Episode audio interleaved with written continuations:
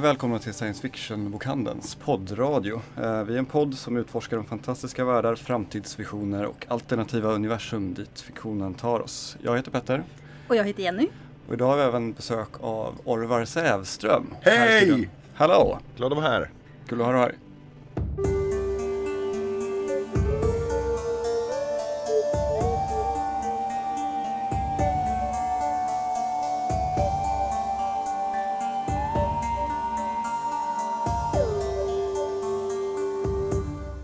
Idag ska vi prata om eh, lite allt möjligt, mest fantasy-relaterat, eller hur? Ja. Vi har eh, nyheter om en fantasykonsert. Det stämmer bra det. Och du Petter, du har ju träffat... Jag har pratat med Emma Dock som är kostymdesigner och jobbar med film och teater och opera och sådär. Och har gjort en film nu, eh, science fiction-relaterad. Så vi pratar om kostymer och science fiction och lite kring det. Precis. Och så har vi ju lite roliga fantasynyheter och eh, lite allt möjligt som händer snart. Jag tänkte faktiskt börja med att påminna alla om våra fantasyparader Ja. som sker i alla våra tre städer Ja, nu i slutet på maj. Så gör er redo att gå med precis. om ni kan. Preppa med era bästa kostymer och, och kör. Mm. Och eftersom att den 25 maj eh, även är The Glorious 25th of May. Den För alla Pratchett-fans. Precis, exakt. Och Vi har ju Vimes på vår fina affisch längst Exakt, fram med syrenkvisten i Ja. högsta hugg. Superfint. Och det är även International Towel Day. eh, så så det finns ju anledning att fira och vi har ju därför planerat in massor med aktiviteter. Bland annat i Stockholm på Stortorget. Det kommer bjudas på liveuppträdanden. Bon Aibon kommer bjuda på japanska läckerheter, sötsaker. Fantastiska. Ja. Eh, och även i Malmö kommer det vara en orkester som spelar, eller hur? Mm, de, deras eh, paradorkester som heter Spårvägens musikkår kommer att eh, spela utanför butiken också Mm, under det är dagen. superkul. Och i Göteborg till exempel så kommer det bli scenuppträdanden även där. Och man kommer kunna prova brädspel och virtual reality. Så det är ju en superkul dag för alla, stora som små kan man ju säga. Mm, så håll utkik på vårt Facebook-event, där kommer all information Mm. dyka upp. Det kommer finnas en länk på hemsidan också, Precis. som fortfarande är sfbok.se. Yes. Ja. Och det finns event för respektive festival, eller parad menar jag. Precis, gå in dit, dit ni bor. Eller om ni vill åka till någon stad för att det händer något extra kul där så får ni göra det också. Mm. Men eh, vi har försökt göra det så roligt som möjligt eh, överallt. I alla tre städer. Det ska bli en hyllning till nörderiet. Precis. Det blir toppen. Ja. Men eh, du har ju också lite nyheter, eller hur? Ja, ja, ja, visst. Jag sitter här och väntar och bubblar om, Ja. över och får berätta.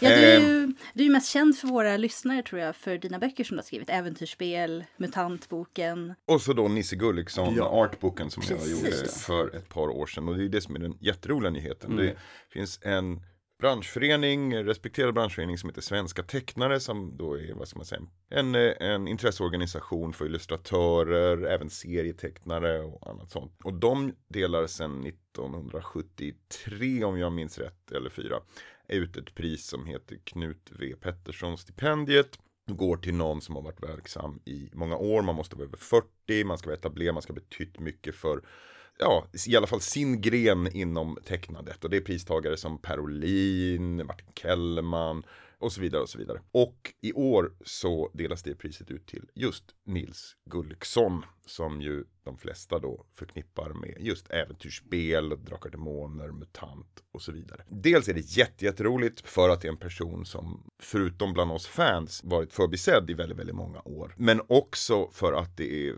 första gången som en, en spelrelaterad person får det här priset. Eh, för ett antal år sedan märkte man att de insåg att serietecknandet var viktigt och, och då helt plötsligt så, så fick Joakim Pirnen och sen fick då jag Kellman och, och så vidare och så vidare. Nu är det öppnas portarna upp även för spelvärlden. Jag kan tänka mig att Johan Egerkrans kan få det ganska snart och så vidare. Stålenhag. Stålenhag är för ung än så länge. Man måste Ja, vara ja. 40 för att få det här priset. Ja, Ja, det går Eh, inte. Men Johan Egerkrans fyllde 40 förra året råkar jag veta. Så, Så att, så att eh, där är väl eh, inga, inga problem. Men, men Nej men det känns väldigt, väldigt roligt och jag, jag vet själv, jag har varit lite av en, av en förmedlare mellan den här organisationen och Nils Gulliksson, som inte alltid är helt lätt att få tag på. Ehm, att, att han blev väldigt, väldigt glad och och samtidigt väldigt överraskad. Inte att man tänker att nej men de gillar inte mig utan att mm, de vet nog överhuvudtaget inte vem jag är. Att man inte räknar sig till etablissemanget. Eh, och så är det ju ofta för nördkulturen. Att man bara, bara är, är, är glad att ha sin egen värld att jobba i och syssla i. Och då blir det en, en extra klapp på axeln och säga, aha, de gillar mina grejer och de tycker att jag har gjort någonting viktigt. I motiveringen så skriver man just det att tusentals tecknare i Sverige idag har börjat på grund av Nisse Gulliksson. Och det är ju just, både Simon och till exempel Kim B. Andersson nämner ju att, att när man var liten just den här känslan av att upptäcka de här bilderna och att det satt någon svensk kille och gjorde de här bilderna som var i många fall häftigare än vad man kunde hitta i, i amerikanska spel på den tiden. Det var en, en extra känsla av, av eh, inte för att lyfta dem kanske till någon annan nivå, men det är lite som när Europe slog igenom. Även om man inte gillade Europe känner man, fan, här är, Ja. här är ändå ett svenskt rockband som ligger på topplistor över hela världen. Det är ganska coolt Ja. ändå. Och det gör att andra känner, men ja, men vi kanske kan ta oss ur replokalen också. Och den feelingen kan jag få lite från när man pratar med andra eh, nytillkommande illustratörer. Känslan av att ah, men vi, vi kan nog vi med. Och idag är vi ju fantastiska. Men om du tittar på folk som ja, Stålenhag, Egerkrans, Martin Grip och så vidare. Vi, alltså, vi håller ju en, en absolut toppnivå internationellt när det gäller fantasy och sci-fi art i Sverige. Eh, men det började ju någonstans och glappet bakåt sen är ju enormt. Jag skulle säga att alltså, det är ju Ingrid Edfeldts eh, omslag till Sagan om ringen och Le in och annat. Man kan räkna in Hans Arnold, men han är så väldigt speciell. Ja, och sen, sen hamnar vi ju i John Bauer typ. Liksom. Ja. Ja. Så jag menar, det, det, det är ju en lyx idag och det är lite lätt att ta för givet att ja, men det är klart att vi alltid har varit bäst i världen på det här, men så var det ju inte. Nej. Och, och Gulliksson var en stark inspiratör för folk och, och känna att ja, men jag, jag, jag kan också, jag ska också. Mm. Så det känns jättekul. Så det här priset delas ut den 23 maj på en restaurang som heter Magnolia i Stockholm. Och vi är ett gäng som tänker gå dit. Det är liksom öppet för eh, ja, vem som helst som vill, men det är ett ganska litet ställe. Så jag tycker det var roligt om det blir så här proppfullt och folk kommer dit och jublar och sådär. Ja, vi får väl se. Men vi, är- vi, vi är ganska många redan som har bestämt att ska Och det borde vara, jag tror att vårt, det här programmet kommer ut kanske samma dag. Ja men det är ju jätteroligt! Så då om du Så då sitter säger jag på- till alla, gå till Magnolia Ja. och hylla Nisse Gulliksson. Exakt, sitter du på tuben så är det bara hoppa av i. Mariatorget, Ja. knalla upp. Jag kommer att till- prata med honom på, där inför publik Ja. eh, och han kommer att signera lite den här Nils Gulliksson artboken Ja. också. Men framförallt så är det ju en, en möjlighet att lyfta fram någon som har haft stor betydelse och faktiskt fortfarande har Mm. stor betydelse.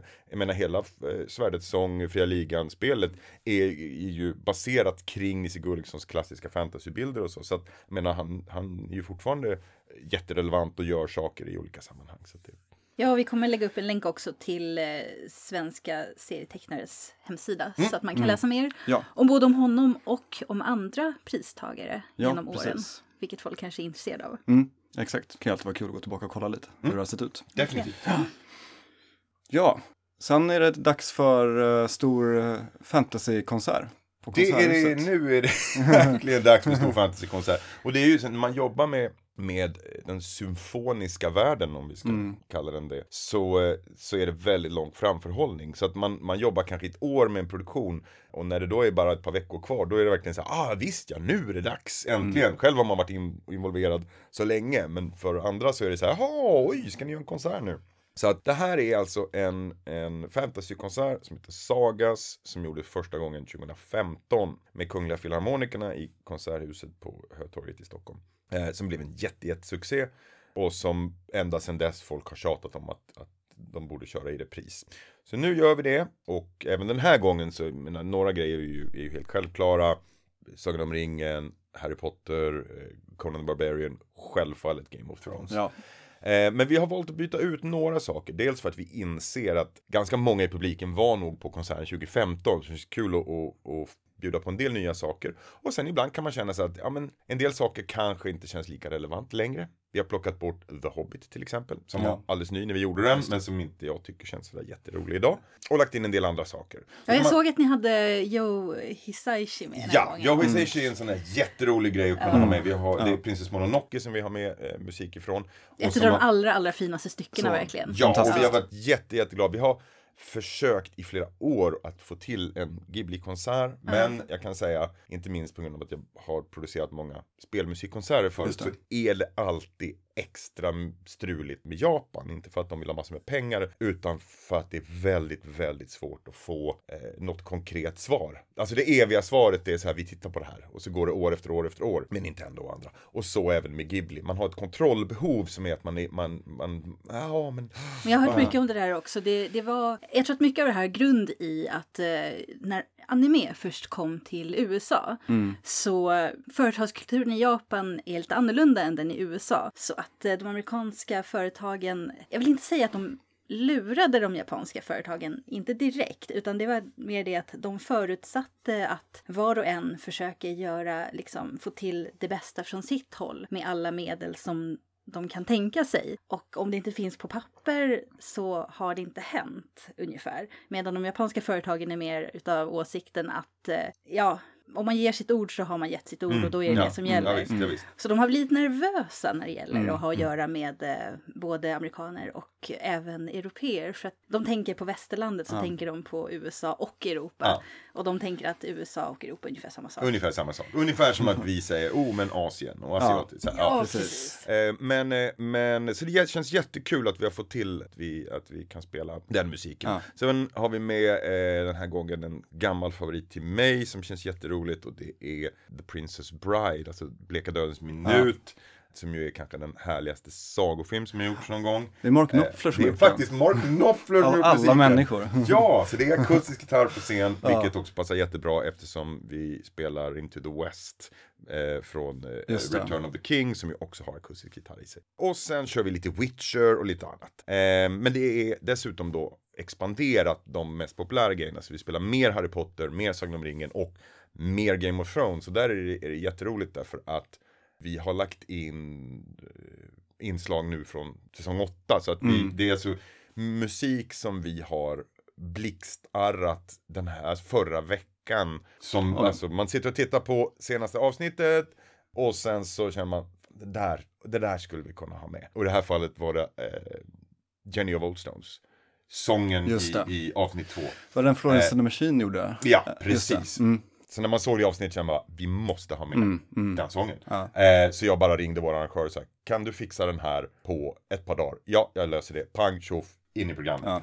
Ja. Eh, och det är så roligt för nu kommer ju liksom en, det finns ju flera sådana här stora turnerande konserter som dyker upp och spelar på någon eh, sporthall. Och då kommer det ju en Game of Thrones konsert snart och då står det så här, vi kommer till och med köra musik från sista säsongen.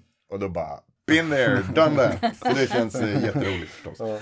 Eh, nej men så det kommer, det kommer bli jätte, jättebra och eh, det finns ett, ett fåtal, det finns biljetter kvar fortfarande men det är nästan utsålt så man får nog kasta sig på sin dator och, eller mobil och boka om man vill ha en, en chans. Ja, vi, vi lägger upp en länk tillsammans med det här avsnittet. Precis, Men precis. eh, som sagt, i och med att avsnittet kommer ut då den 20, antingen 22 eller 23, vi får se. Så tyvärr så kan det ju vara för sent, men vi hoppas på det bästa. Mm. Ja. Om det då blir för sent så kan jag ju också hinta om att vi gör en till produktion i Stockholm i år. Den släpptes alldeles eh, nyligen. Biljetterna kommer inte förrän i augusti. Och det är då istället med Radiosymfonikerna i Berwaldhallen. Där gjorde vi i höstas en konsert som heter We Can Be Heroes. Som hade hjältetema med Gladiator och Hunger Games och Mad Max och annat sånt. Och där gör vi en, en eh, 180-gradare nu och så gör vi en bad guy-konsert, en Ja. villain-konsert som heter Born to be bad, där vi har då Bram Stokers Dracula, vi har Hannibal Lecter, vi har Kaiser Soze, vi har eh, Die Hard med Hans Gruber Yes. som alla älskar, eh, och så vidare och så vidare. Så det är eh, Annie Wilkes i. Misery. Så vi har en hel konsert med skurkar, bad guys och evil doers. Och den är runt Lucia, den är Mm, i okej. december. Så den kan man också hålla ögonen. Ja, spännande. Ja, bra tips. Ja, Var det så när ni gjorde det här urvalet att... Eh, vilka, vilka är ni som gör det här urvalet förresten? Alltså jag äger sen nästan 15 år tillbaka ett produktionsbolag som heter Underscore Productions. Som började kan man säga med spelkonserter. Joystick i Malmö och eh, Score som jag har gjort flera gånger. Score har bland annat gått på SVT eh, och ligger på YouTube. Och som vi gör konserter över hela Skandinavien. I princip kan man säga att vi det en, och det är en sån där evig källa till miss, missförstånd att vi arrangerar inga konserter. Utan vi sätter ihop produktioner, paket som sen etablerade orkestrar kan köpa in av oss. Så att vi hyr inte en, en orkester och en konsertsal och säljer biljetter och sådär. Utan det måste vara en, en lokal orkester som säger vi skulle vilja göra en av era konserter. När vi började titta på och bredda oss utanför spelmusiken så gjorde vi först en science fiction konsert som heter We Come In Peace. Som gjordes 2013 också med Kungliga harmonikerna. Och när de frågade vad vill ni göra nästa gång, då var det ju ganska givet att göra en fantasykonsert. Så det blev Sagas. Och sen två år senare så gjorde vi The Horror som var en skräckfilmskonsert. Och jag menar, det, egentligen så utgår det från mig, om man ska vara väldigt krass, att, att jag lyssnar på tusen timmar musik och sitter och funderar. Och det handlar ju inte bara om hits, utan det handlar om att, att bygga en hel kväll kring ett tema som vi då har valt snarare än så det är lätt idag att man, man tänker sig, ja men vi gör en konsert med tv-musik, vi gör en konsert med filmmusik eller så. Men det blir ju väldigt splittrat om man säger, ja nu ska vi spela Gabrielas sång från Så som i himmelen, sen kommer Gladiator och sen kommer Exorcisten. Ja. Liksom. eh, så, så då är det bättre att säga, men vi gör en science fiction-konsert, då kan man ha med Firefly, man kan ha med eh, Star Wars och man kan ha med Halo. Mm. Därför att alla som sitter där gillar fenomenet mm. sci-fi-rymden mm. på något sätt. Eh, eh, snarare än att man älskar tv men inte gillar film. Mm. Det är liksom, mm. mm. Så, att, så att det är så vi försöker tänka. Um, och så bygger man upp en stämning och, och också en, en, musikalisk dynamik som gör att, att det funkar som en konsert. Det går liksom inte att köra två timmar Imperial March. Uh, det blir Visst, då blir det Rammstein-konsert och det kan vara kul det också. Men, men i, i, går du, alltså, bygger man upp en symfonikonsert så behöver man ha kontraster och man behöver lyfta fram olika delar av orkestern för att det inte bara ska bli ljudmatta. Mm, liksom. mm. Men det är ju en otroligt rolig grej att göra därför att det är en möjlighet för väldigt många människor att få höra musik som är, är otroligt viktig för dem. Eh, Men brukar det vara så? på allvar. Liksom. Ja, och att, ja, den är, att den är spelad som en seriös orkester på en i, i ett, en riktig konsertsal är ju liksom en känsla av att, att nördkulturen har nått hem. Att, mm, den, att den mm, finns där den, den, där den är relevant. Och inte bara den här sorts eventkänsla av att, att en liten orkester blåst genom ett PA på, på liksom en, en, en spelmässa eller något sånt där. Utan att man känner så här, här sitter Skandinaviens bästa musiker och, och spelar eh, musiken från eh, Battlestar Galactica. Ja. Liksom. Det, det är en väldigt revanschkänsla. Ungefär som vi pratade om med, med Nisse Gulliksson-priset. Där man känner att, att man, man, ja, jag känner, som till och med jobbar med det, bara att, att ja, men det här är ju, det, det, det är ju vi som, det är vi som bestämmer nu. Ja. Eller det är vi som, som avgör vad som är klassiker. Det här är, ja. det här är klassisk musik. För, för många människor som går på science fiction-bokhandeln och handlar så, så är ju Star Wars-musiken är ju klassisk musik. Det spelar ingen roll att den är skriven på 1900-talet. Jag menar, den är ju, det, finns en, det finns en massa så kallad klassisk musik som är skriven i början av 1900-talet. Så det är ju, är ju, jag tror att väldigt många människor som sysslar med symfonisk musik fattar grejen. Det är fler människor som är vad ska man säga, insnöade hardcore-fans av, av symfonisk musik som blir lite sura. För de tycker, alltså det är deras domän. Mm, man är inne mm. och inkretsar. Alltså nördkulturen, man kan säga, det finns negativa grejer att säga om nördkultur i olika sammanhang. Men generellt sett är vi, är vi glada när grejer får cred och spridning. Verkligen. Ja, men om, man om man tittar på en sån grej som, som fantasy, världens största tv-serie, en fantasy-tv-serie. Mm. Du har sagt till mig det 1984 när jag var 10 och spelade Drakar och Demoner. Det har ju varit insane. Ja. Alltså jag menar, det är så här, man tyckte det var häftigt nog att Shogun var en stor tv-serie för att det var ninjor med den. Men ja. jag menar, det är liksom, idag är vi ju i, i en punkt där nördkulturen är enorm. Jag menar, Marvel är världens största filmer och Game of Thrones är världens största ja. tv-serie. Ja. Det man har fått känslan väldigt mycket av det i bokhandeln också, att, att uh, fantasy science fiction har blivit mycket mer allmängiltigt. Mm. Det, det, är delvis det att alla vi som um, började på 80-talet mm har vuxit upp nu och delar mm. med oss till det här och har liksom de positionerna som gör att vi kan, ja men som du till exempel som har startat produktionsbolag och sprider den här typen av, mm. av kultur. Men också att att eh, det känns lite som om eh, de stora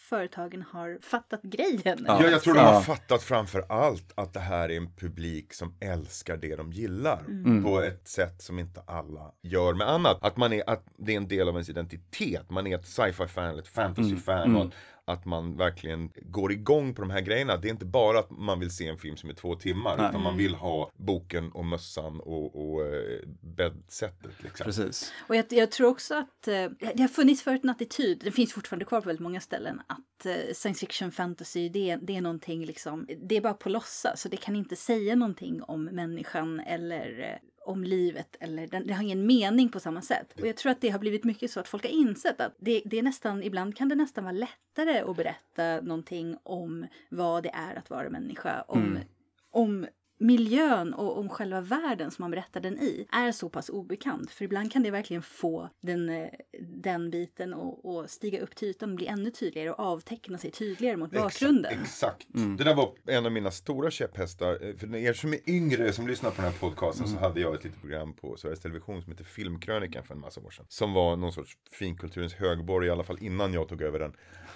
Ja, Jag brukar titta på den. du brukade Jag titta på såg den. varenda Ja. avsnitt också. Och, och ehm, det fanns och finns fortfarande en idé inom svensk film att eh, det är mycket finare och viktigare att göra filmer som utspelar sig precis här och precis nu. Så att man säger, ja men nu ska vi göra en film om motsättningar på en gymnasieskola i Stockholm. Och den blir så relevant för ungdomar. Och, och jag håller precis med dig. Så att om, om du kan se en film och känna att fan, till och med en, en hobbit i en fantasivärld som aldrig har funnits slåss med precis samma känslor och problem som jag gör. Då gör man de här problemen allmängiltiga. Det här, det här är frågor som berör oss alla. Medan om, om man säger, om, om du skulle göra en film som handlar om en ku, lite kutryggig, alldeles för långhårig konsert och, och bokproducent i Stockholm så skulle jag antagligen känna, fast riktigt så där är det inte.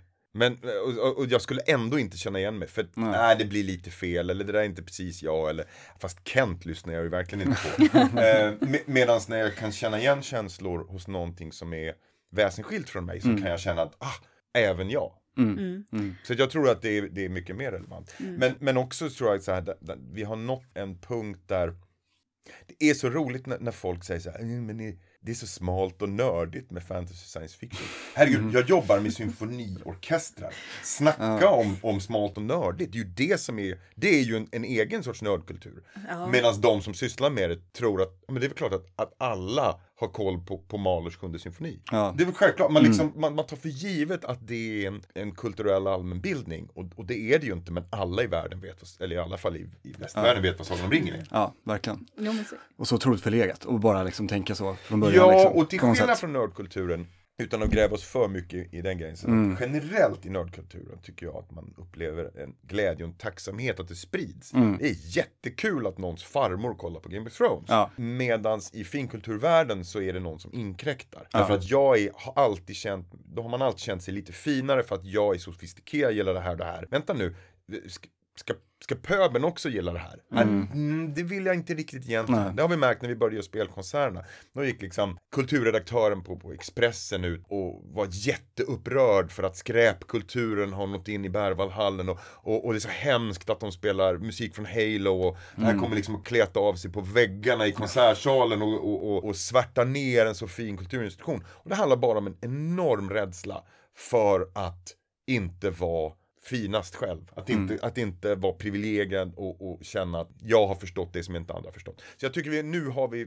på de här åren som har gått nått en punkt där vi kan säga att det skiter vi i. Ja. För det här är vår grej också. Och, och jag menar, alla vuxna människor som betalar skatt i Sverige är med och betalar symfoniorkestrar. Eh, vilket jag tycker är en fantastisk grej att vi har ett, ett, en kulturpolitik som gör att vi kan ha orkestrar eh, kvar i Sverige. Men att då en gång om året köra musik som många av oss tycker är, är inte bara fantastisk utan väldigt viktig för vår identitet och, och allting som vi gillar. Alltså, det är ju väl ett minimum i alla fall. Mm, Jag har verkligen. också fått intrycket att eh, orkestrarna själva verkar tycka att det är väldigt roligt att framföra de här styckena. Många tycker det är jättekul. Det finns också, det finns riktiga nördar, det finns bland annat en, en kvinna i stråksektionen på Kungliga Filharmonikerna som är mycket tyngre sci-fi fan än vad jag var. Som kom när vi skulle köra sci-fi konsert och så här. Du, eh, den här eh, Star Trek Next Generation grejen ni kör.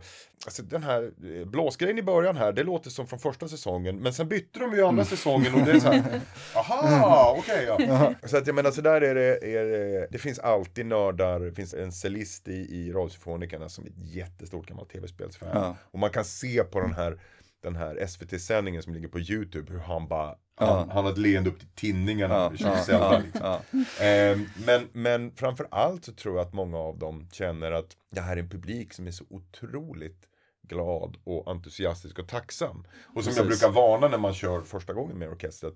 Så det här är en av få gånger du kommer vara med om att publiken kan den här musiken bättre Ja. än vad du kan. Mm. Så även om ni tittar på pappret och säger det här, det här ser inte så avancerat ut rent sådär musikaliskt sett. Så ta det på fullaste allvar. För att blir det lite fel här så kommer tusen personer som sitter i salen och säger Fan, så där går det inte. Nej, nej. Utan, utan visa just att ni kan ta den här musiken på allvar. Eh, för det är en utsträckt hand. Och säga, här, vi finns här och vi gör grejer. Allt från experimentell orkestermusik till Mozart till Silence of the Lambs. Och vi gör allt på allvar, annars gör vi det inte. Det är den bästa signalen man kan ge en, Mm. en, en publik man vill möta. Verkligen, verkligen. Så mer nördkultur in i de kulturella Mer finrummen. nördkultur, mer spelkultur, mer allting. Ja. Eh, och, och det är väl det vi försöker göra både då på, på Underscore och på Fandrake som är mitt, mitt bokförlag. då, Ja. Som, som ju är insyltat i den eviga nörddyrkan vi sysslar med. Ja, precis. Vad händer för dig då, nu efter detta? Ja, alltså vi, det här är ju om några veckor bara. Mm. Ehm, sen ska jag få barn, eh, Oj, vilket är jätteroligt. För det var väl länge sedan sist. Det blir en rejäl sladdis. Ja. Eh, så att eh, mitt i juli, eller i juli kommer det en till liten Sävström. Ja. Som ska, lära, som ska lära sig allt från He-Man till, till eh, Narnia. Ja, men du bidrar, du befolkar jorden med fler nördar. Så det är det, så här, Ja. one, one nerd at a time. Ja. Ehm, och sen är vi i fullt arbete med nästa stora bok. Mm. Eh, ni som har sett eh, Äventyrsspel och MUTANT, ni vet lite vad det är för, för typ av, av coffee table bok. Eh, den här gången de, de klassiska spelen från Alga, som många av oss Ah, växte ja. upp med. Så det är ju Försvunna Diamanten, det är Yes. Sjörövarön, det är Drakborgen Ja. jättemycket.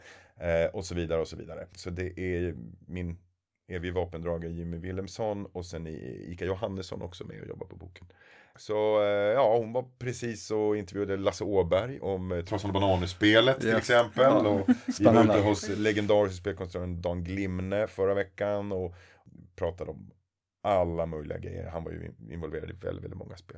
Så att eh, det ska bli jätteroligt och det är ju, det är ju liksom en folkhemshistoria. Jag Mm. menar, Ja. Många av de här spelen är ju betydligt äldre än vad vi är. Ja. Men Sjörövarön släpptes 1949 första gången. Wow. 48, med sådär en ihoprullad skattkarta och handgjutna tennfigurer och sådär. Ja. Så jag menar, det, det, när jag växte upp så var det ju en fullständig självklarhet att minst ett Alga-spel dök upp under granen. Ah, ja. Det, det var ju bara så det var. Mm. Ehm, och många av de här spelen har sålt i enorma upplagor år efter år efter år. Mm. Eh, men deras story har all, aldrig egentligen berättats. Och, och det är ganska många Wikipedia-sidor som kommer att få skrivas om när Ja. vi eh, släpper den här boken. Därför att många, många stories och bakgrundsstories från de här spelen är man ska säga, etablerade skrönor som bara har levt vidare. Men när man väl börjar intervjua folk och gräva i arkiv och kolla så inser man att det här stämmer ju inte alls. Nej. Så att vi kommer uppdatera den klassiska svenska spelkulturen lite grann och det känns jätteroligt. Eh, och en fortsättning på det vi har sysslat med innan.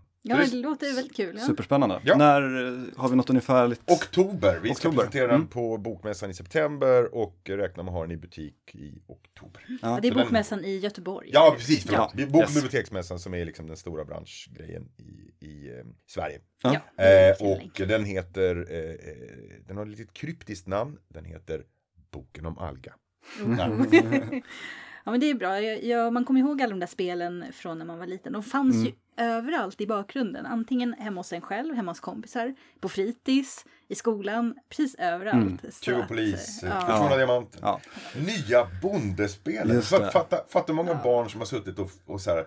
Men, i, idag med så här, Gloomhaven och så här. Ja, fast vi sådde rovor. Ja. Det var vad vi gjorde när vi var barn.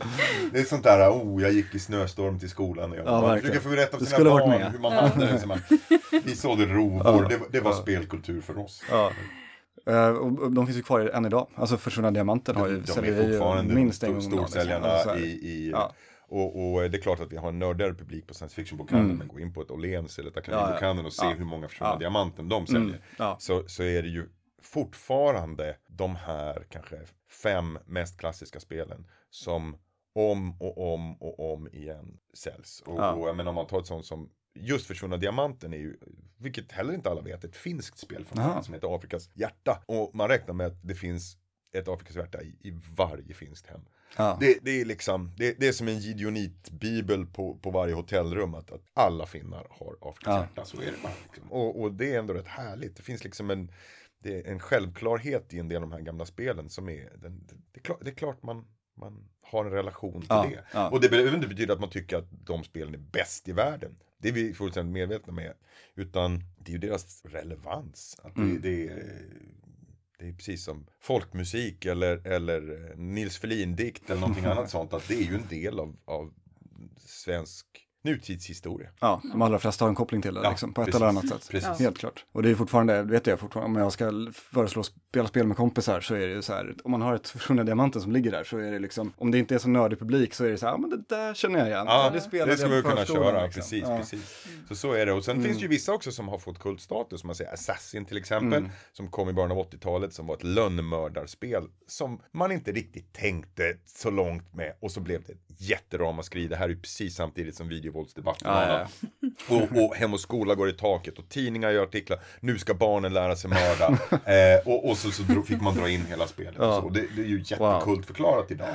Och får inte tala då om Drakborgen som ju var i viss mån Algas sätt att möta en, en helt ny marknad som ju var rollspel Ja, ja, och äventyrsspel. Och så gjorde man ett, ett fantasyspel som, som har otrolig kultstatus idag och som var helt svenskt med, med svensk artwork och liksom alla sådana grejer. Och, och det har vi ju också hela historien om. Så att det, det är... Ja, vi får många frågor om det spelet i butiken. Ja, mm. Om det Hela någonsin tiden. kommer en nyutgåva på Drakborgen. Ja. ja, vi ska väl se. Kan hända att vår bok eh, Gör kan göra en skillnad där. Mm. Ja, det, det vore faktiskt bra. Många kommer in och frågar efter spelet som om vi borde ha det. Mm. Vilket, Ja, men, men tror man tar för givet Ja. att de klassiska gamla spelen alltid ges Mm. ut? Och så Mm. är det ju inte. Nej, utan, Nej. utan spel kan vara borta i många år och sen så kommer en nyutgåva Mm. och sådär. Och, så att, eh, men Drakborgen är ju med tanke på fantasyvågen idag så eh, mm, Mm. mm, vi ska Alga, se vad vi kan lyssnar. göra.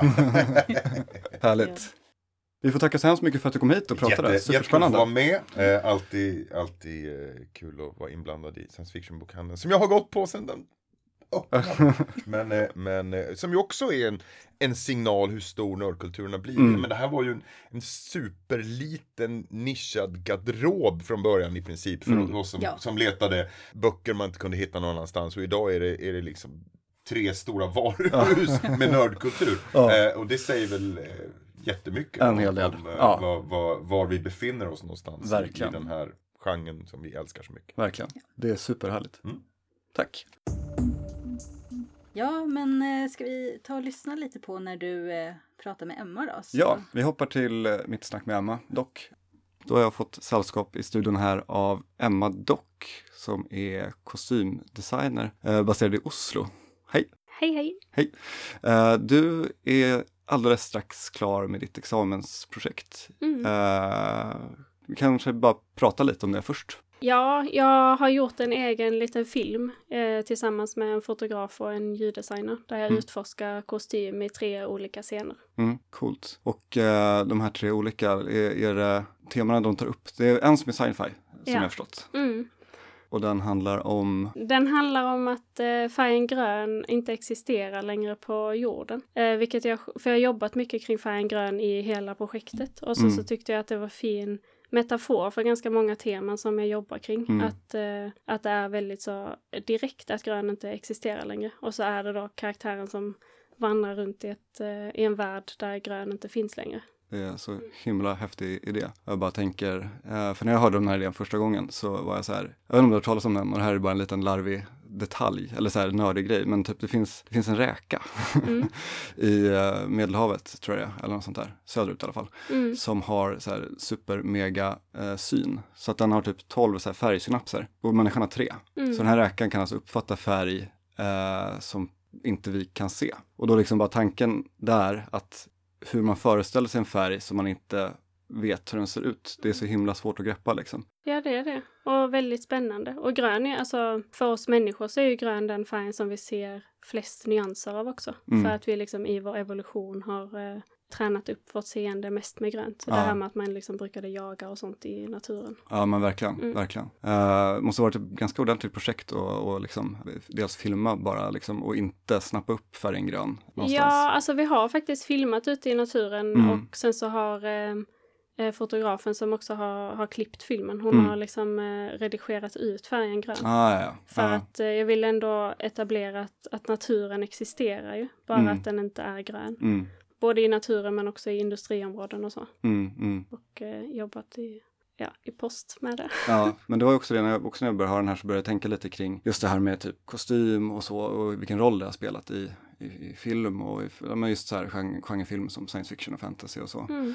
Och jag vet, vi skrev lite om Her typ som jag tycker är Mm. väldigt så, den hanterar hela den här kostymgrejen på ett väldigt snyggt sätt. Ja, jag älskar den filmen. Det är så häftigt. Och det är liksom, eh, vi kommer kanske säkert in på de andra typer av filmer, men det är en science fiction-film som verkligen har en idé bakom sina kostymer, tänker jag. Att det, det, det är liksom det, som människor som har typ sökt sig tillbaka, det är väldigt retro i alla, allt som ja, det är klär det. Men så är det liksom en mix. Det är inte så att allting är 70-tal, utan det Nej. är, jag tror kostymdesignen medvetet har valt detaljer både från 70, 80 och 90-talet liksom. Mm. Men också det är liksom den höga midjan som kan associeras till 30-talet, men Mm. Så är den ju inte alls lika hög som den faktiskt var på 30-talet. Nej. Men att det, allting skapar en retro-känsla, men också i de kombinationerna hon har valt så Mm. blir det ett nytt uttryck. Ja, Och det är det som blir så effektfullt, tänker jag. ja, verkligen. Och det är ju en väldigt så, naturlig känsla till hela den Mm. filmen. Liksom. Man tänker ju inte på att det är en futuristisk värld, även fast den Nej. skiljer sig från, från vår. Att den är, det är väldigt subtilt liksom. Eh, Ja, och det är det jag tänker att de gör så bra. Att det känns väldigt så relaterbart, men ändå att okej, men det är någonting nytt. Mm, det kanske mm. är liksom en nära framtid. ja, För man känner ju igen eh, tekniken också, men, men de gör ju också det på ett väldigt snyggt sätt. Alltså inga skärmar och... nej, verkligen. Ja. Ja, men allt som händer liksom och små, små fina detaljer. Och väldigt dystopisk också med Ja, hela väldigt. liksom bara så här, mm, lite ensam värld liksom. Ja, men sätt. och samtidigt så är ju alla kläder väldigt så liksom mjuka Mm. och trygga och bekväma. Så det känns nästan som att kostymerna är en reaktion på det här eh, känslokalla samhället. Mm, Att man klär sig praktiskt och liksom nästan så mysigt. ja, verkligen, ja, verkligen, liksom- det är så sant. För att hjälpa sig själv Ja, i den här ja. kalla världen. Ja, och det känns ju inte så helt orimligt heller. Alltså så här, Nej, man tänker på idag liksom, alltså så här, det är bara rent allmänt, inte bara just i kläder, men så här, Mm. att det blir väldigt sterilt och ljust och fräscht och bara så här liksom att man, man vill tillbaka till, till liksom det som var förr lite. Ja. Eh, och bara känna att det det var en lugn- lugnare tid utan all teknik och utan liksom allt, allt som Ja, fanns. och det är också det här med att använda natu- naturmaterial Mm. och liksom det här med man ska tänka miljövänligt och att saker ska hålla och sånt. Och det tror jag att hon har tänkt på kostymdesignen. Mm, Eller mm. föreställer mig i alla fall att... För det är Mm. väldigt mycket naturmaterial Ja, i, ja, i filmen. ja. Mycket ull och lin och så. Det- är inget som du har tittat på sådär, som inspiration när du har jobbat tidigare eller? Jo, alltså man samlar ju på sig de filmerna som man tycker gör det på Mm. ett bra sätt. Mm. Och det som jag tycker om med Her är att det är, alltså kostymen, eh, den är väldigt subtil och den dominerar inte så mycket. Men Nej. ändå är det den som verkligen hjälper till att sätta stämningen Ja. för, för liksom det universumet de du beskriver. Verkligen. Den Och gör det så himla, himla bra. Ja, men just att den berättar hela, men det som vi har pratat om nu, liksom. att den berättar en, kostymen får berätta en historia, en del av Ja. världsbyggandet. Liksom. Utan att dominera. För det finns ju många exempel där kostymen dominerar väldigt mycket, Mm. vilket jag också älskar såklart.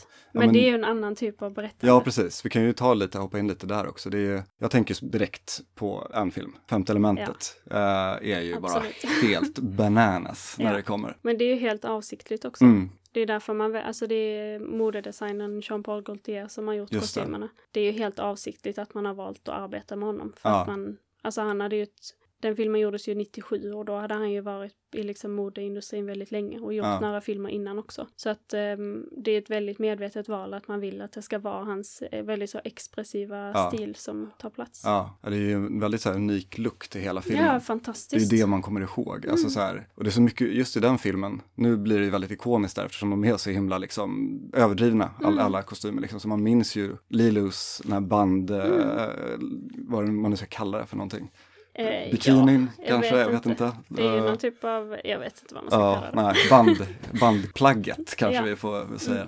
Och alltså Chris Tucker, eh, när han är, Ja, och att han är så, det är ju typiskt för Jean-Paul Gaultier också, att han leker så mycket med liksom kön och mm, eh, genus och identitet och Ja. sånt. Och det är det som är så fint med Mm. den. Och det är det jag tycker är kanske alltså väldigt spännande med sci-fi, att man har all möjlighet att bestämma hur den här framtiden ska vara. Ja. Att man har gått i en riktning där, där alla kanske mer får lov att faktiskt omfamna den, den de är utan Mm. att behöva bli begränsade av de typiska könsrollerna som är uppsatta idag. precis. Och då, då tänker jag att då har man all möjlighet att så inspirera till en bättre värld också. Ja, nej men det som jag kan tänka mig att man, som jag slogs lite av när jag såg den första gången, att det känns, alltså så här att den, just femte elementet känns så spretig, så jag var lite så här, har den någon vision bakom det här överhuvudtaget? Men sen så blev det så här, nej men typ, det är ju det som är poängen liksom. Ja, jag tror att det. det ska vara spretigt, och just som du säger, jag fick lite sån polletten trillade ner, liksom ytterligare en liten bit nu när du sa det, att, så här, Mm. att det handlar om att hitta sin egen ident- identitet och liksom få utlopp för det. Ja, jag tror det.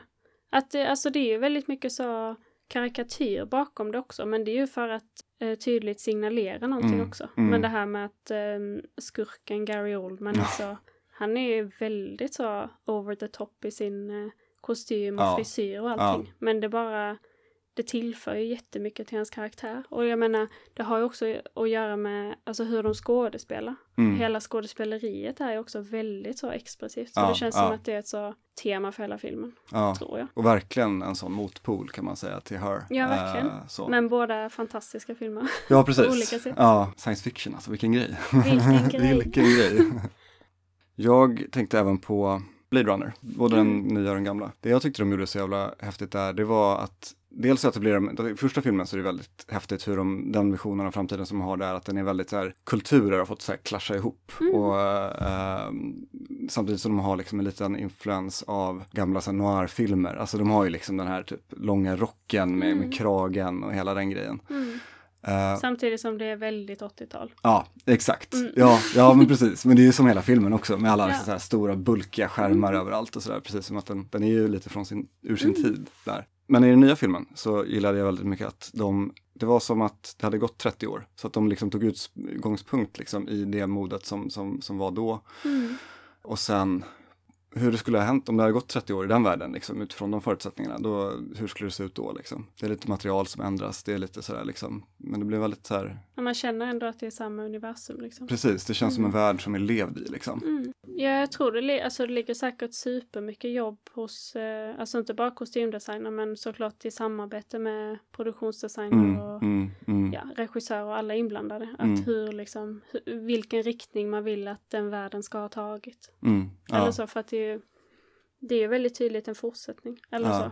precis. Ja, men, och det märks ju, det är också precis som du säger med produktionsdesignen är också att man ser liksom all teknik, Mm. hur den har utvecklats från, Mm. från den första filmen fram till idag. Liksom. Saker som har blivit mindre och kanske mer så portabla och hologram som har fått, fått uppenbara sig och så. Och jag Eh, tänker det kommer vara, säkert vara exakt samma sak med den filmen om man ser den om, om tio år. Ja, liksom. ja, gud ja. Den är ja. så, Mm. när kom den? 2006? 17? 16? 16 skulle jag Ja, säga. Den 17 kommer, kanske? den kommer Ja, säkert vara väldigt mycket Ja, 2016. daterade. Ja, gud. Ja, men, och det är också en sån grej, man ser typ på hur kostymerna ser ut i till exempel så här 2001.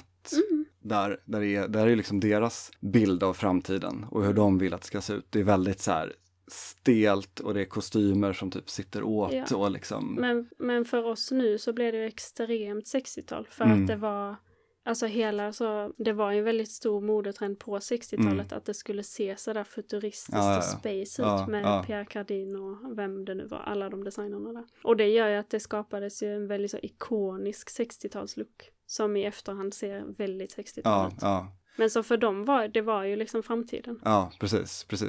Och att det ska vara liksom rymd. Alltså, och det var ju hela tidsandan helt och Mm. hållet i kläderna. Att det är liksom hela det rymd, det var ju tiden när de skulle tävla till månen och liksom hela den där biten. Precis. Mm. Och ja. väldigt mycket liksom, ja men i musiken och i Mm. populärkultur överlag så var Mm. det jättemycket med det. Mm, precis, det skulle vara spejsat liksom. Mm, Alltså, så här, det, det skulle liksom vara så långt ifrån hur, hur, vi, hur vi ser det idag. Och det känns ändå som, det är ju ganska ny företeelse ändå det här med att, ja men som med Her. Mm. Jag såg om Ex-Machina igår, har du sett Mm. Ex-Machina? Det är samma sak, där är också så här att det är de kläderna som de två huvudkaraktärerna, alltså i alla fall de två männen där, de, de går utklädda i väldigt vardagliga kläder. Ja. Och det gör att man, man kan inte riktigt sätta en tid på den. Man vet ju att det finns, det är ju framtiden någonstans, men Mm. Ja, och det är det jag tänker. ehm, jag tror att det är ganska smart så om man vill Mm. att filmen ska hålla. mm, Men samtidigt så är det det där att man ska tweaka lite med detaljerna tror jag för att man ändå som, som publik ska känna att okej, oh shit, nu är vi i någonting som inte är min verklighet. Mm, Eller mm. kanske min verklighet men inte min tid. ja, Men att det krävs kanske inte så mycket för att,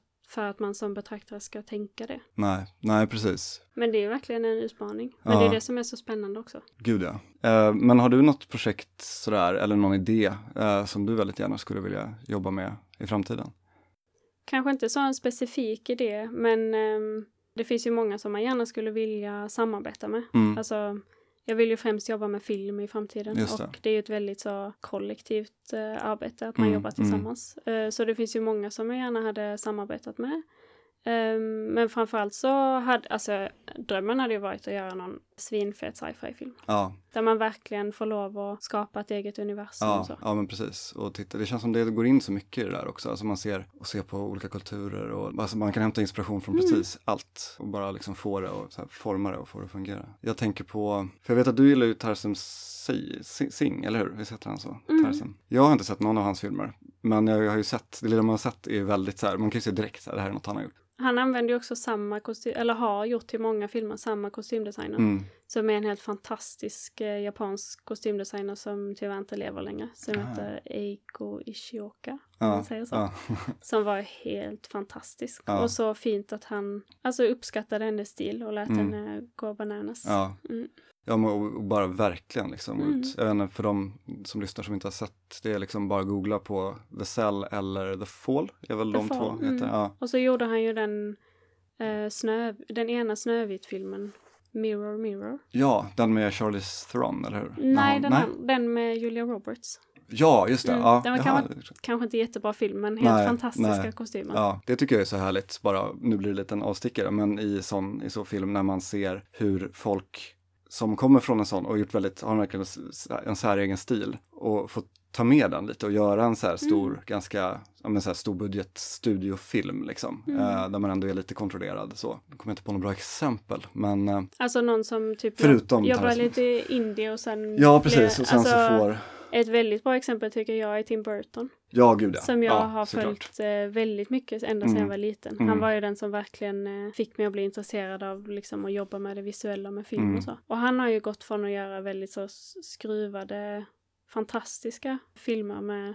Alltså, han har ju alltid haft stor budget tänker jag. Men Ja. ändå smått. Och sen ehm, verkligen gått in till att bli göra stora produktioner för Disney som Ja. kanske inte är lika spännande. Nej, Men nej. fortfarande fantastiska kostymer. Ja, gud ja. Han jobbar ju nästan alltid med samma också. Ja, det är så. Colleen Atwood, hon är fantastisk. Ja, jag har, för, har jag fått det helt om bakfoten, men gjorde han kostymer innan han började med film?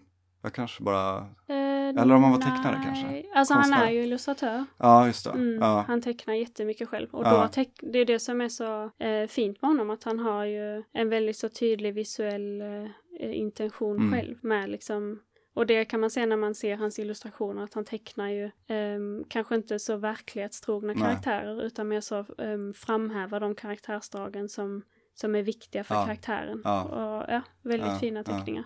Ja men gud, verkligen. Och det, det kan man ju se. Alltså det är, man, honom är en sån som jag tror väldigt många känner igen. Alltså Mm. som man ser, man kan se direkt att det är liksom. Och, Och det är ju dels att han har en väldigt så tydlig ehm, visuell värld, men också för att han är typiskt en sån som samarbetar med samma personer. det handlar ju mycket om det. Alltså bara så att Mm. man vet, man, man kan ha ett förtroende liksom eh, mellan varandra. Och vet att, att så här, det, kommer, det kommer bli bra liksom. Ja. Eh, och just om man har en sån, är sån visuell skapare så kan jag tänka mig att det kan kännas lite läskigt liksom, om man inte har det, om man saknar och bara liksom släppa taget och så här. Ja, Eh, säkert. Men det är också viktigt att liksom, ja, som jag sa, alltså att eftersom det är så em, kollektivt arbete så är det Mm. viktigt att också lita på de andra Ja, ja. Gud, funktionerna. Ja, Liksom. ja men precis. Och det är det som är så här, när man väl har hittat sin, då bara så här, greppar man tag i det och, Mm. och håller hårt. Ja, jag Eh, tror det. På gott och ont kanske. På gott, ja, Mm. ja, det är sant. Det är sant. Ja. Ja, jag vet, inte, nu blir det lite med Tim Burton. här. Man känns, känns ju lite som att folk är lite, nästan lite trötta på honom nu. Mm. Alltså att man har Ja. sett det lite, Alltså jag är inte trött på honom men jag är, jag är lite besviken. ja det är man det. kan säga. Ja. Har du sett den här Dum, Dumbo Ja. som har gått upp? ja, den var fantastisk så visuellt men eh, för skittråkig film. Ja. Ja. ja, det är lite det jag har känt också med många av dem. Nu var det länge sedan jag såg någon som han har gjort, men eh, ja. Alltså, ja, han gjorde ju den där Miss Peregrines eh, Home, vad hette Ja, den? eh, for the, jag, jag säger alltid X-Men uh, så här, for the specially gifted, eh, men det är väl något sånt. Ja men det var någonting sånt. Alltså den var också jättefin så visuellt och liksom skojiga karaktärer men det blir också för barnsligt Mm. tycker jag. Alltså han har ju alltid jobbat med humor och alltså en, en viss typ av så barnslighet men det har ändå varit ett, ett väldigt så mörkt djup i det som har gjort att filmen har blivit djupare men på senaste tiden känns, vet inte om han riktar sig till en annan publik eller vad det är, vad, vad som har hänt. Men han gjorde ju den Big Eyes som var en ganska seriös film. Den Ja. var faktiskt väldigt fin tycker jag. ja, jag såg aldrig den där. Men, eh, Men den är ju mer så historisk, ja, biografisk. precis. liksom. Den handlar om en konstnär, eller hur? Mm. Som, som hade den, den stilen. Just det. Mm. Fantasy är också en sån eh, genre där Mm. det finns väldigt mycket eh, spännande att se på. Där tycker jag Sagan om ringen är en sån som är väldigt, Mm, där de har lyckats väldigt bra. fantastiskt. Ja, och just hur de fångar olika kulturer. Mm. Eh, Allt från liksom, ja men typ hur hobarna i, i Fylke i början är Mm. väldigt så här, det är väldigt, allt är bara runt och det är mysigt. Ja men i Hör igen liksom, de här mysiga kläderna Mm. liksom som bara känns så här, det är bara härligt att vara där. Ja, och liksom allting speglar sig både i omgivningen och kostymerna. Att det är ett Mm. väldigt så tydlig relation mellan Ja, dem. Och det är ja. det som verkligen hjälper till att skapa en sån värld eller Mm, ett litet samhälle. Så. De hade ju väldigt lång tid, jag tror de hade typ tre års prepptid på, på Sagan om ringen. Ja, det Eh, kan jag tänka mig att man behöver. Ja, och jobbade liksom med ett team, alltså precis sådär, ett Mm. team liksom med utgångspunkt i, eh, vad är de heter nu, jag har tappat namnen på dem, men eh, två väldigt kända Tolkien-konstnärer och liksom har därifrån tagit det liksom till, till produktionen. Men det blir, så, det blir så häftigt också om man ser, ja men just hoberna och det mysiga, det är liksom nästan lite så här engelska landsbygden Mm. där. Och sen till alverna där allting är väldigt så ståtligt och det är ja, liksom så är det mycket sådär och- ehm, som är spetsigt och lite Ja. vasst där. Mm. För att de, de är ju lite så vassa karaktärer. Mm, Man vet mm. inte riktigt var man har dem så. Nej, Så det precis. passar väldigt fint ja, egentligen. Ja. Och allt det här liksom i, i kontrast till hela, ja men typ Mordor och Mm. Sau- Sauron och Saruman som är väldigt så här, där är det ju vasst på ett annat sätt. Det är mer Mm. så här kantigt och obehagligt. Och, ja, Och ehm, liksom rörigt. precis. Ja, Mm. det är ju också, och de mycket, där har de ju scener när man ser när de typ bygger rustningar och sånt där och det blir Mm. väldigt så här industriellt, att de står och så här Mm. bankar ihop och det är bara så här gnistor som sprutar överallt. Det är så brutalt. Ja, precis. Jag kan tycka lite att det kan bli lite tråkigt att det blir de extrema motpolerna. Liksom. Det är väldigt så förutsägbart. Ja. Och det spelar ju väldigt mycket på vad man själv, eller vad man, eh, vad så där allmänheten har för bild av det sen innan. Mm, Men jag, jag tänker, det är det som är så svårt med kostymdesign, att man behöver, man måste ju kunna kommunicera med publiken Ja. också. Det är Mm, det som är ja. grejen, att man måste, det, är inte, det ska ju inte ta halva filmen innan kostymerna känns logiska. nej, Utan de ska ju snabbt berätta liksom om världen. Och då är det så lätt att, att kommunicera med saker som man redan vet. ja, Alltså så, den onda är mörk, ja den precis. goda är ljus. Vilket är väldigt tråkigt. Ja, Och det är väldigt spännande att liksom bryta mot det, men det är också väldigt svårt. ja. precis. Det blir mycket att publiken sitter och liksom funderar på vad, vad, vad liksom, Men det är därför jag tänker att det är viktigt att, att jobba mot också, så att man Mm. liksom, ja, eller det finns många så stereotyper och sånt som man gott kan förändra på. mm, Som är felaktiga helt enkelt. ja, Som ja, inte borde vara som de är nu. ja, nej men faktiskt. Och det är också, där har man ju, det är ju, mm, återigen så är det ju eh, sci-fi och, och fantasy väldigt bra spelplan för att Mm. göra det. Jag vet inte, och det, det, man, det ligger mycket i det du säger där med att eh, det måste finnas någon sorts, att det stämmer, alltså tonen i resten av filmen måste ju stämma överens lite med, med liksom kostym och så. Det Mm. måste kännas som enhetligt även om det är utspårat som i femte elementet eller om Mm. det är liksom det här tydliga i Sagan om ringen eller Ja, för det handlar ju om att man ska tro på det. mm, Äh, Alltså hur eh, onaturligt eller extremt det än är Mm. så ska man ju ändå köpa Mm. Verkligen, verkligen. Annars sitter man ju bara och tänker på det hela tiden. Ja. Mm. Och bara så här, men gud det här känns ju bara helt konstigt och onaturligt och, och, och fel liksom. Ja, det är mycket spännande. Kostymer, fantastiskt. Jag har väldigt dålig koll på det annars. Eh, sådär. Men det är utom att man har tänkt på det lite då och då när man ser eh, mycket av de filmerna som vi har pratat om här nu. Din film, kommer den finnas att titta på online kanske? Eh, jag har inte tänkt så långt Nej. men eh, kommer säkert lägga ut den på min hemsida eller Ja, ja. Ja. Vi ser till att länka till den om den finns. Annars Okej. kan vi länka till din hemsida bara från det här avsnittet. Eh, jag får tacka så jättemycket för att du kom hit. Tack så mycket för att jag fick komma. Väldigt kul. Ja, tack. Eh, Och det var allt för den här gången. Vi är tillbaks igen om två veckor. Så lyssna gärna då. Och eh, om ni har frågor eller synpunkter så är det bara att höra av sig på podd.sfbok.se. Podd med två D. Yes, och vi finns även på Instagram, Twitter, Facebook, ett sfbok på Ja. de flesta ställen. Helt enkelt. Ja. Tack och hej! Tack och hej, vi ses, hörs menar jag. Ja.